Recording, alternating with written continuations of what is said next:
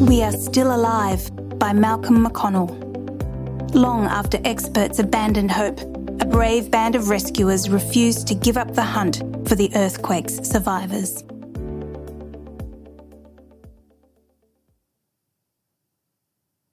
Sprawled across pine covered ridges in the cool highlands of the Philippine island of Luzon, the resort city of Baguio was quiet on the afternoon of July 16, 1990.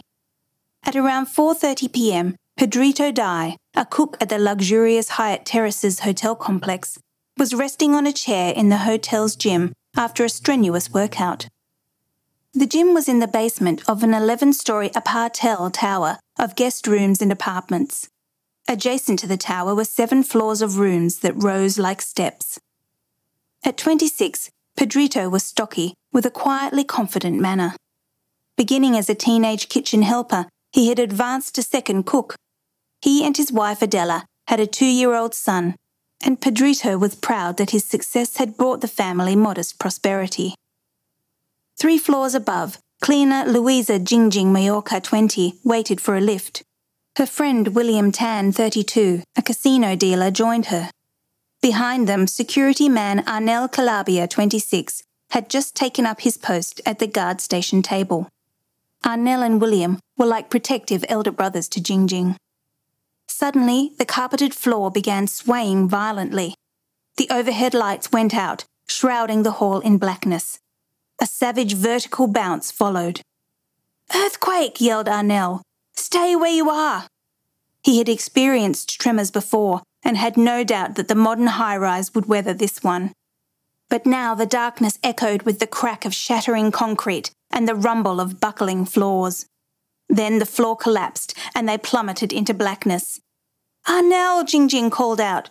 William, where are you? In the basement gym, Pedrito Dai was rising from the chair to get his coat when the floor began to shift. The lights went out and the room was filled with a thunderous rumble. Pedrito fought to stay upright as the floor heaved like a crazy trampoline. He staggered through the darkness towards the corridor. Others crowded behind him as a second violent tremor hit. Through a distant door, Pedrito saw the tower of the apartel twist and collapse like a stack of child's blocks. Above the crashing roar, he could hear co workers crying and gasping for breath. He coughed as his lungs filled with cloying dust, as thousands of tons of rubble smashed through the floors above and battered down the ceiling and walls. Then Pedrito felt something large and soft pressing across his back and forcing him down onto his hands and knees. A mattress stored in the corridor miraculously shielded him. Pedrito arched his back against the mattress, desperately trying to form an airspace. Then the world twanged and jolted again in a ruthless series of aftershocks. Jingjing Mallorca tumbled in the landslide of smashed masonry, Finally, she crashed to a stop on a rough slab. Broken chunks of concrete around her formed a pocket, narrower than the boot of a small car. She felt William and Arnel wedged beside her. With bleeding hands, Jingjing explored their little cave. A concrete beam resting on broken slabs and the guard station formed a precarious roof. William lay beneath the table, his legs near Jingjing one shoulder and his head against Arnel's chest. Are you okay? Jingjing asked. I'm hurt, William answered with a groan. My stomach, my chest. Jingjing twisted to her side, struggling to shift the debris from William's body, but she could not budge the heaviest chunks. She heard Arnel trying to reach under the table to free William. I've got only my left arm free, Arnel said. My right hand's jammed under the beam. I can't move it. Jingjing could hear the despair in Arnel's voice. Together, the three young people began to pray aloud Our Father, who art in heaven. Engineer Andres Marzan, safety manager of a gold mine at Balatok, 16 kilometres southeast of Baguio, struggled from his company home down the debris choked road towards mine headquarters. Balatok had been spared the worst of the quake, but aftershocks were triggering about a hundred landslides. Marzan went to the office of the mine's operations vice president, Dominador Valencia, who said, We must send rescue teams to Baguio. The two big hotels are down. Marzan jotted notes as Valencia organised the rescue force. Get us our best volunteers, Valencia said. Men with experience and guts. Marzan shuddered as the image of high rise hotels collapsed into rubble filled his mind. He knew he faced a terrifying challenge. Day two. Pedrito Dai thrust his muscular shoulders against the mattress, trying to move the debris crushing him. After a long time, he felt a sharp chunk shift, and he was able to roll over onto his shoulder. He was covered with dust and was desperately thirsty. He forced his thoughts towards his wife's warm smile, to his small son's bright eyes. He had to live for them. Arnel Calabia bit his lip, trying to dull the searing pain throbbing up his arm from his trapped right hand. William Tan's head thrashed Arnel's chest. Groaning, William squirmed against the debris crushing him inside the guard table. Then Arnel was jolted by Jingjing Mallorca's excited voice. Listen, she cried. There are people up there. They heard the whine of engines, then echoes of words. Please help us, Arnel yelled. We are still alive. When Arnel was exhausted, Jingjing took up the cry. After she weakened, they all listened for any sign of the rescuers, but the only sound was a dull rumble as the ruins shifted in yet another aftershock. Day 3. The miners arrived at the Hyatt from rescue operations at the other collapsed hotel. They used pneumatic jackhammers to chop through the concrete slabs and oxyacetylene torches to cut the thick steel reinforcing bars. Also on hand were volunteers from the Philippine Military Academy and elsewhere, who had already pulled more than 30 survivors from the ruins. The victims' anxious relatives gathered at the rescue site, tearfully pleading with the miners to work faster. Day 4. Pedrito tried once more to picture his wife and small son, his parents, and his relatives, all of whom he felt certain were standing vigil outside. But his mind kept returning to the thirst that seared his throat Please, Lord, send me water, Pedrito prayed. Moments later, a trickle of bitter, chalky rainwater dripped from the rubble above. He opened his mouth like a baby bird to catch the precious drops. I will live, he vowed. At the same time, Arnel was screaming hoarsely for help through his thirst. Jingjing, meanwhile, tried to comfort William. Raindrops channeled down, and she filled a small plastic bowl that she found beside her for her injured friend, but William's internal injuries were dragging him relentlessly towards death. Let's pray again, Jingjing suggested. Hail Mary, they began, but William's voice grew weak before they had completed the first prayer. Day 5. Teams of miners had bored five tunnels into the ruined hotel. For safety, the engineers had limited the shaft size to 60 centimetres in diameter which meant the miners had to crawl on jagged rubble and form a human chain to remove the debris painfully hacked free by the point men. The stench of death flooded the ruins. Day 6. Since arriving at the site three days before, Lauren Marzo, Marzan's colleague, had been confronted by the distraught families of the buried victims.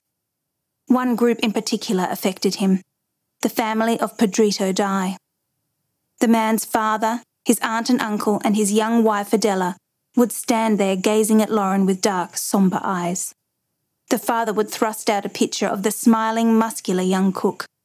He's strong, Pedrito's father would say. We know he's still alive. Please don't give up. Day 7. Jingjing listened to the steady tapping as Arnel thumped a piece of pipe against the thick beam above their heads but the rescuers' voices and the sounds of their excavations seemed to grow distant. Then they were gone altogether. We're here, Jingjing continued to shout weakly. We're still alive. William, Arnel whispered. William did not answer. Feel his pulse, Jingjing said. After a long silence, Arnel said, He's gone. Lauren Marzo watched British and Japanese members of the International Rescue Corps climb down the rubble to the car park.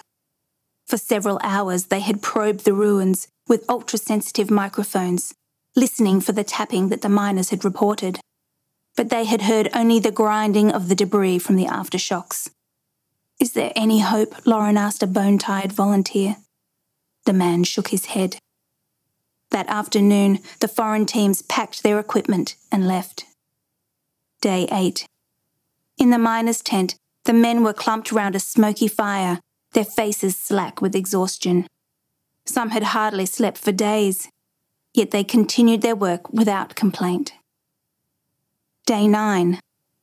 When miners tunnelling towards the gym struck crushed steel filing cabinets, they used a cutting torch that accidentally ignited the barrier. Choking smoke filled the tunnel, and embers spread through the rubble. The miners grabbed a thick fire hose and picked their way up the drunken staircase of smashed concrete. Do you smell smoke? Jingjing asked. Arnel had been dozing, but now he thrashed in panic, and hot bolts of pain shot up his injured arm. The smoke grew thicker. He coughed until his chest felt broken. Desperately, he sucked for air. Arnel felt his consciousness fade, and he floated into a bright sky like a child's balloon. Jingjing felt the smoke thinning and stretched her leg to prod him. Speak to me, she shouted. Don't go away. Arnel felt the sunlight fade as he shuddered awake. Arnel, where are you? It was Jingjing's voice. He raised his free hand stiffly to his face. His flesh was as cold as clay.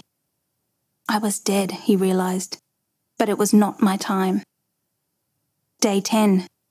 Using a jackhammer, the miners punched through the thick lift shaft walls at each landing to search the rubble. By late afternoon, they had reached the third floor. Suddenly, one miner heard faint cries from below. If anyone's alive, he bellowed, answer so we can follow the sound of your voice. A man replied with surprising strength. There are two of us, and we're still alive. I have a woman with me. Pablo Binwag, a miner, shook with excitement. We'll do our best to get you out, he shouted. Day 11. Jingjing lay in the dark, listening to the thud of the jackhammer pounding the rubble. Then, with a splintering crack, dazzling light flooded the cave. Her dust caked face was bathed with a sweet, cool draught. Men's voices were calling her.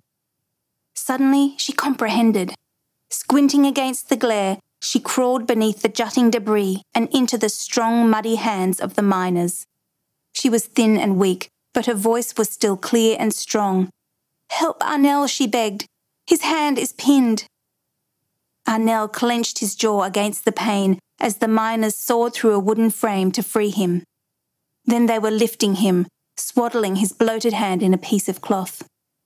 Arnel's face flooded with tears. As the miners carried him through the car park, he reached out with his uninjured hand to touch the men who had risked so much to save him. Day 13. Norman Canatang, one of the rescue team leaders, crawled into the basement tunnel and wormed his way near the collapsed generator room. He met another engineer who grabbed hold of his arm in excitement. There's somebody alive, the engineer said. We heard tapping and a man's voice. Pedrito Dai had heard the noise of sledgehammers on concrete so clearly for so long that he was certain rescue was near. Then, for at least a day, there had been no sound at all. In those hours, he had shouted until his throat was raw. I'm here! I'm alive! He had found a length of pipe and had begun to hit it against nearby pipes, but the only response was random grinding as the rubble shifted. Slowly, the realization came that he would never be found. He knew what had to be done. Twisting in the dark, he found a knob of concrete behind his head. He slammed his shoulders back and began to smash his head into the concrete again and again, each blow bringing him closer to the final sleep of death. Then he felt invisible hands holding him back. He tried to move, but they gripped him firmly and gently. He understood. I don't have to die. For the first time in days, he slept well. Then, as he dozed off again, he heard men's voices close by. He filled his lungs with fetid air and shouted, I'm here! Please help me! But there was no answer. Day 14. The miners snaked their way through the basement rubble and prepared to assault a concrete beam with their jackhammers. As they shifted their tools, they heard a man's voice weakly through the concrete. Stunned, one of the miners yelled, Relax, we'll get you out. The jackhammer pounded a final tattoo, and Pedrito's cave burst with hot light. The miners slid a wooden backboard through the narrow hole, and Pedrito lay down on it. He was alive. After 11 days trapped in the Hyatt ruins, Arnel Calabia's injured right hand was gangrenous. Surgeons amputated three fingers, but he was otherwise unharmed. Luisa Jingjing Mallorca suffered only minor cuts and bruises. Pedrito Dai survived 14 days beneath the debris without serious injuries. Citing the exemplary acts of heroism of the miners, then Philippine President Corazon Aquino issued a presidential award commending their tireless and unselfish deeds performed under extreme risk to life.